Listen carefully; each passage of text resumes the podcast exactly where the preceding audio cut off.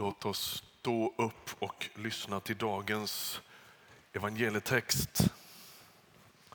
Jag läser från Matteus kapitel 6 och från vers 19 och framåt. Och det är Jesus som undervisar.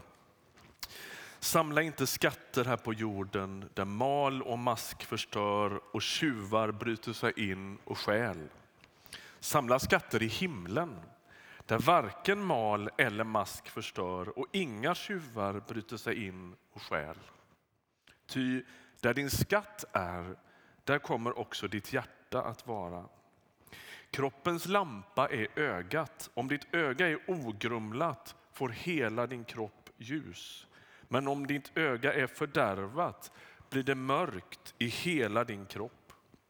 Om nu ljuset inom dig är mörker, hur djupt blir då inte mörkret?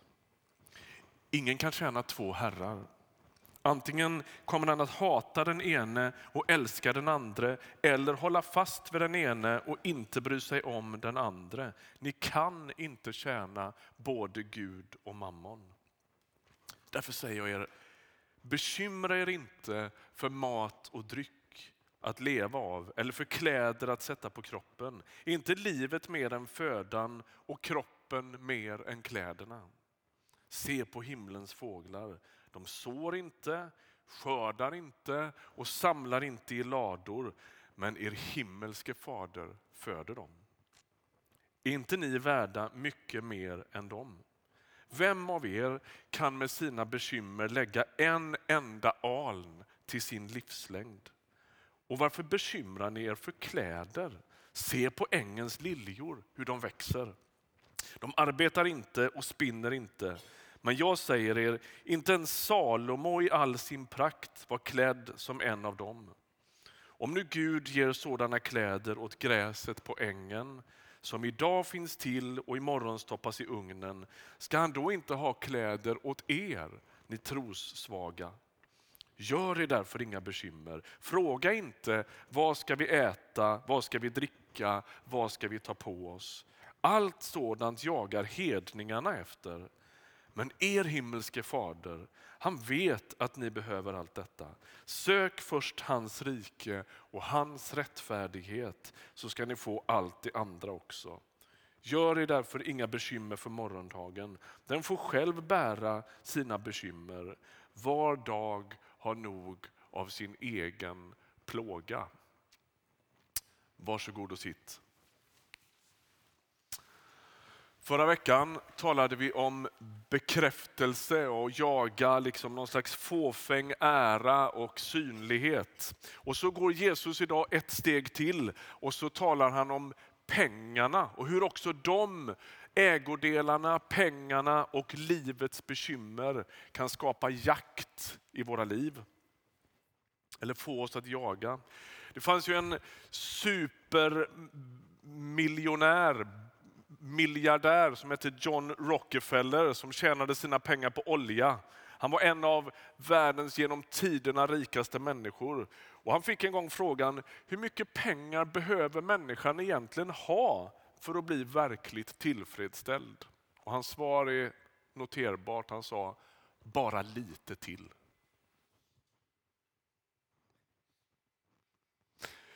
Hörrni, notera hur Jesus argumenterar för varför vi inte ska lägga vår identitet och vår trygghet i pengarna och i prylarna.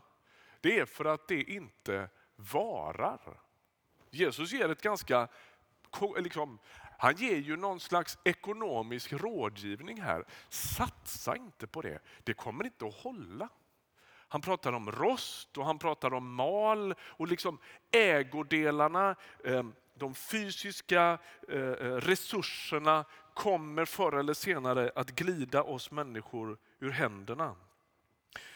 Ett tips till dig som är intresserad av den här texten och de här frågorna är att du bläddrar i vår eh, ljudbank på hemsidan. Du hittar den under lyssna och läs och så bläddrar du tillbaka två år till januari 2020 där vi talar i tre söndagar om pengar.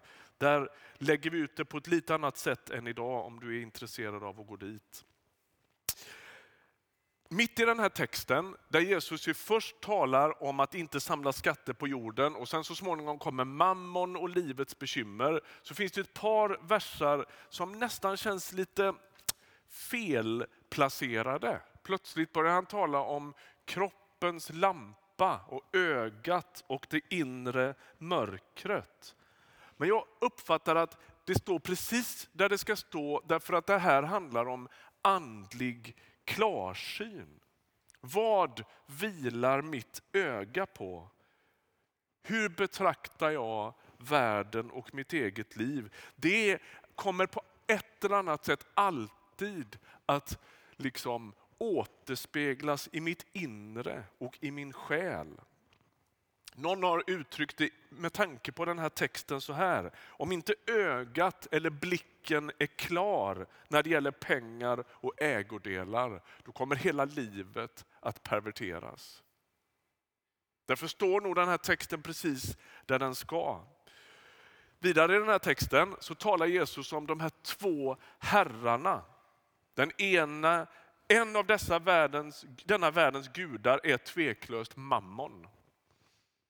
Mammon som i penningen.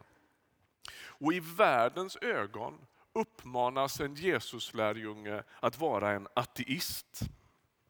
Att inte tro på det som alla andra så ohämmat ger sig åt. Att inte ha som högsta mål att göra karriär, tjäna mer stålar, kunna köpa vassare grejer, fler sommar och vinterboenden och göra ännu längre resor. Det är som att Jesus inbjuder till ett annat sätt att leva också när det gäller våra resurser.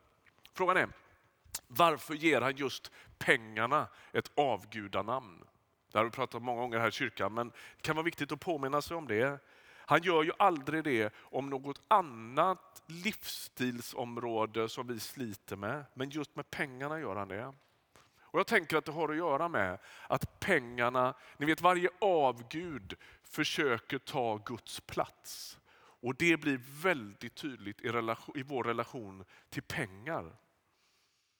Vi försöker behaga penningen, vi söker penningens närvaro. Vi är rädda att förlora den. Pengen skapar trygghet, pengen skapar framtidshopp.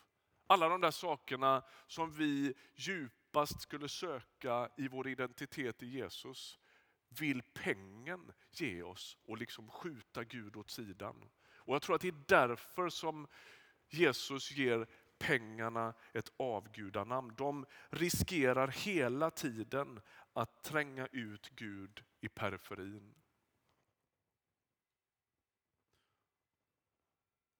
Någon har sagt, vi tröstar oss med Gud men lutar oss mot mammon. Och Det är som att Jesus försöker få oss att se att det kommer inte att gå. Luta dig inte mot mammon, det håller inte. Och så säger han att det inte går att tjäna både Gud och mammon. Han säger inte att det är svårt eller att det kommer bli lite trixigt, utan han säger att det är omöjligt. Det går inte. Den ene tränger ut den andra. Och ibland har vi ju snabbt när vi läser en sån här text konstat, eller liksom, tänkt att, att ja, men det viktigaste är ju attityden till våra ägodelar, inte hur mycket vi äger. Men kanske vi skulle våga, och det finns naturligtvis en sanning i det, men kanske vi skulle våga stanna och dra efter andan en sekund och inse att jag kanske skulle äga lite mindre. Tänk om det betyder det. Att inte för snabbt slipa av kanterna i en sån här text. Jesus är radikal i hållningen till mammon, till ägodelarna och till livets bekymmer. Vad skulle hända om du talade med Gud om din längtan, vad du djupast vill och la ner den längtan men också din dragning mot mammon och prylarna vid hans fötter och se vad som händer.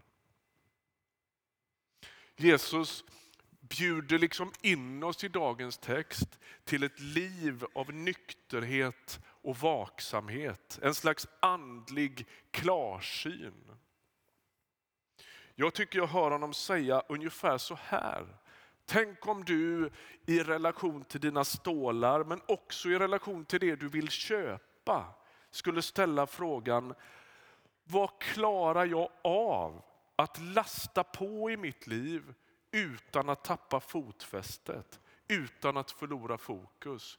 Hur mycket överbyggnad av grejer orkar mitt rotsystem med?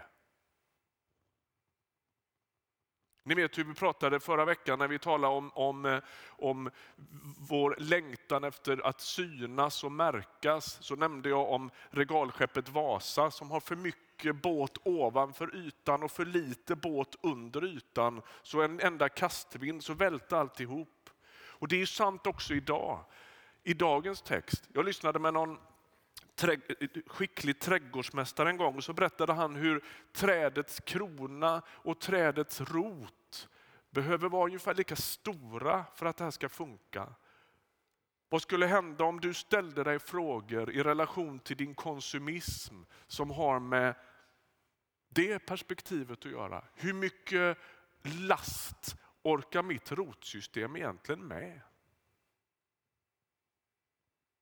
Då kanske inte frågan är, har jag råd? Det är mycket möjligt att du har. Du kanske inte ska göra det ändå. För rötterna orkar inte det.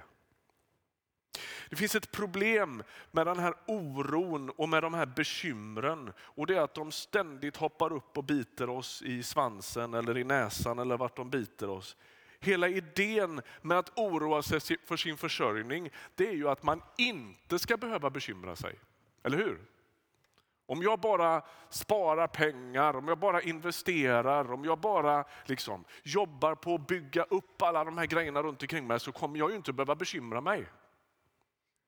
Och Jesus avslöjar den här bluffen och menar det är ju precis där du har skaffat dig extraordinärt många bekymmer. Tanken vi har matats med, vattnet vi liksom simmar i, handlar ju om att ju mer jag har, desto tryggare blir jag. Och Jesus blir väldigt praktisk och väldigt jordnära och så säger han helt enkelt, det där kommer aldrig att funka. Vi vet alla att ju fler saker vi har, desto mer bekymmer får vi. Jag sa här när vi talade om, om eh, eh, bönen Vår Fader, att eh, när vi talade om att be om sin försörjning, att jag och min fru Sus verkligen har smakat på att periodvis sakna, det beror ju på vem man jämför med, men ganska elementära saker. Och jag förhärligar absolut inte det. Och det finns en alldeles särskild frestelse i att ständigt gå runt och längta efter grejer man inte har råd med. Men livets bekymmer, prylarna, resurserna gör också någonting med oss. Det är inte så att Jesus uppmanar oss här att inte tänka på andras behov av mat och kläder.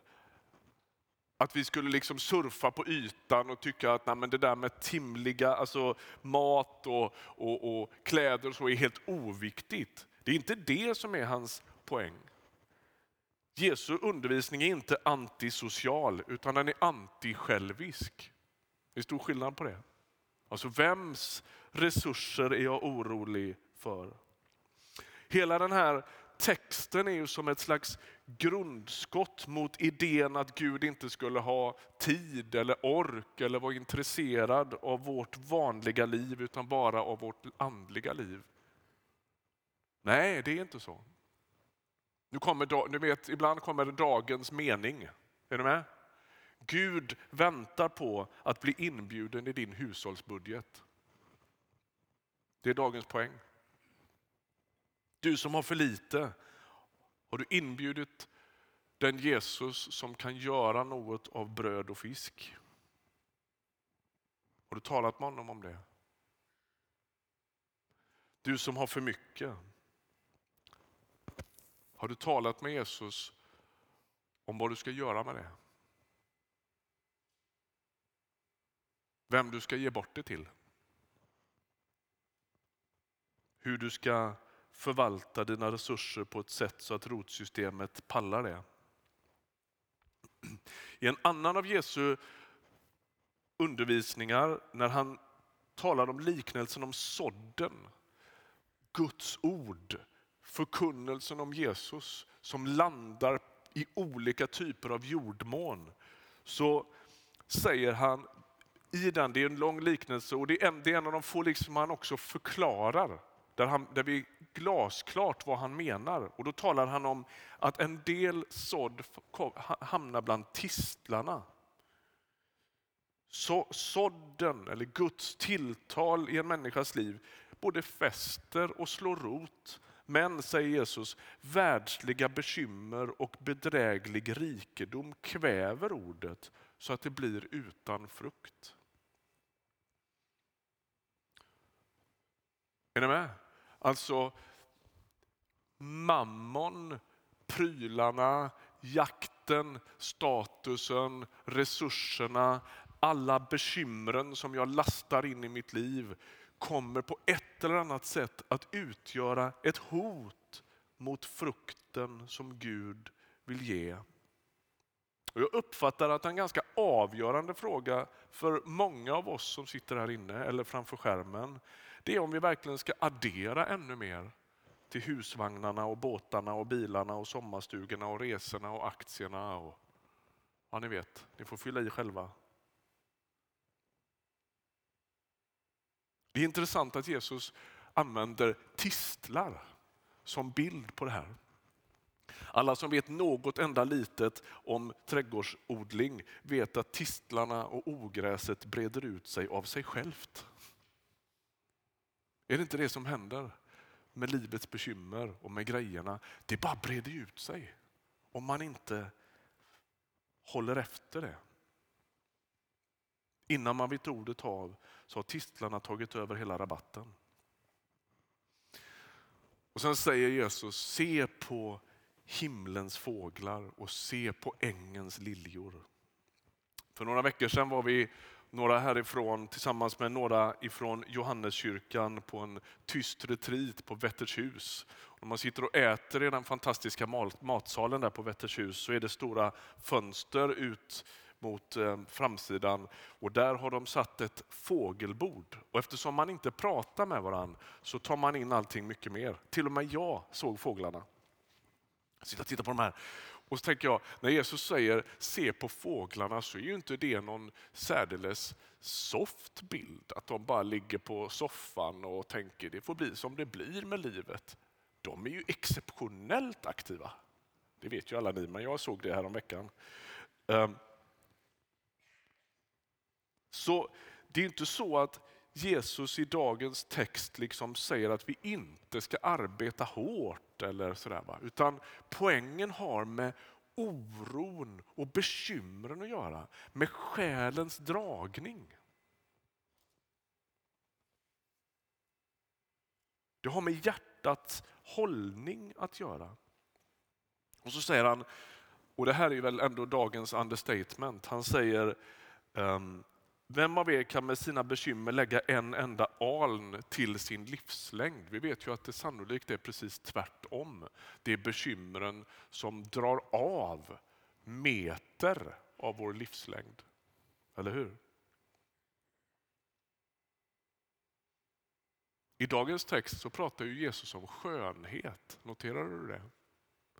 Det här är inte en text om att livet ska bli allt bärsare och lite sådär, ja men allt som är kul ska bort och allt som är vackert ska bort. Det räcker med livets nödtorft. Nej, han talar ju om det vackra, om skönheten i naturen och säger att Gud kläder världen i skönhet.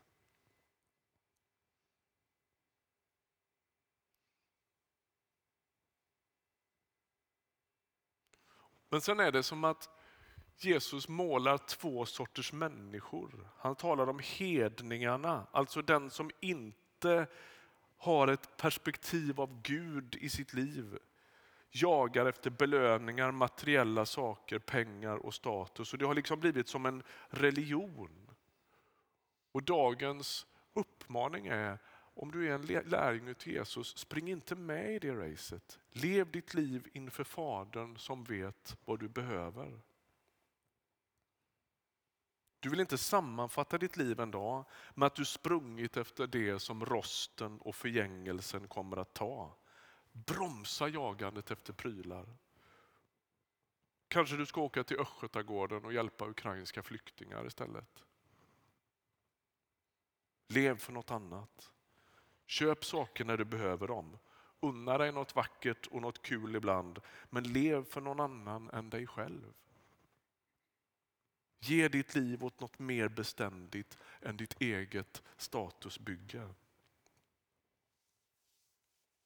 Du ska då få det andra också, säger Jesus. Notera ordet också. Lärjungens horisont fylls inte längre av bekymmer, av mammons lockelser, utan av en längtan efter Guds rike. Gud ska hjälpa oss med försörjningen, med maten och med kläderna. Vår uppgift är att hålla blicken klar och att inte dras med i världens sätt att värdera och väga ett liv. Prylarna och pengarna är biprodukter men de är inte målet. Någon kommenterade den här texten så här, det här tycker jag är snyggt. Medan lärjungen söker Guds rike och vilja i rummet längst fram i livet levereras ägodelar till köksdörren på baksidan. inte det bra sagt? Det är inte grejerna som är längst fram. Liksom.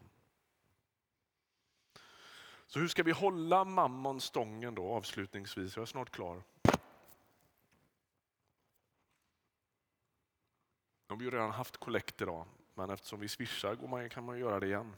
Ska du hålla mammon stången finns det inget bättre sätt att bryta dennes makt än att ge bort så mycket man orkar och så mycket man klarar.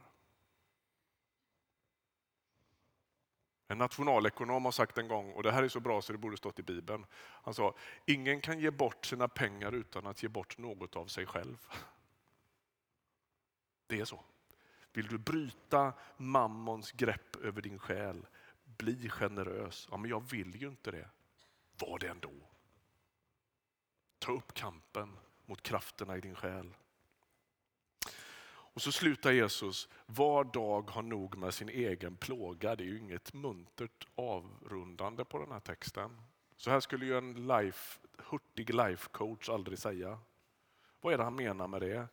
Jo, men du kan inte bära på din framtids eventuella plågor. Det blir helt outhärdligt att göra det. Helt ohanterligt. Tyng dig inte med det. Hur gör man då? Lämna över ditt liv i Guds händer. Våga lita på att han bär ditt liv, att han sörjer för dig. Jag tycker det här har varit en lärdom i mitt liv. Gång på gång varje kväll får jag lämna mitt liv i Guds händer och säga Gud, bär mitt liv. Jag lämnar det i dina händer. Jag släpper taget. Gud, bär mig nu. Och så ber jag tillsammans med salmisten i psalm 31 och 6 som ber så här. Jag överlämnar mig i dina händer. Du befriar mig Herre, du sanne Gud. Låt oss be tillsammans. Herre, vi tackar dig för att vi får lyssna till ditt ord, till din undervisning. Vi ber att få höra på ett lärjungavis. Vi ber att få lyda det du säger gör oss allt friare i relation till det som försöker binda vårt hjärta.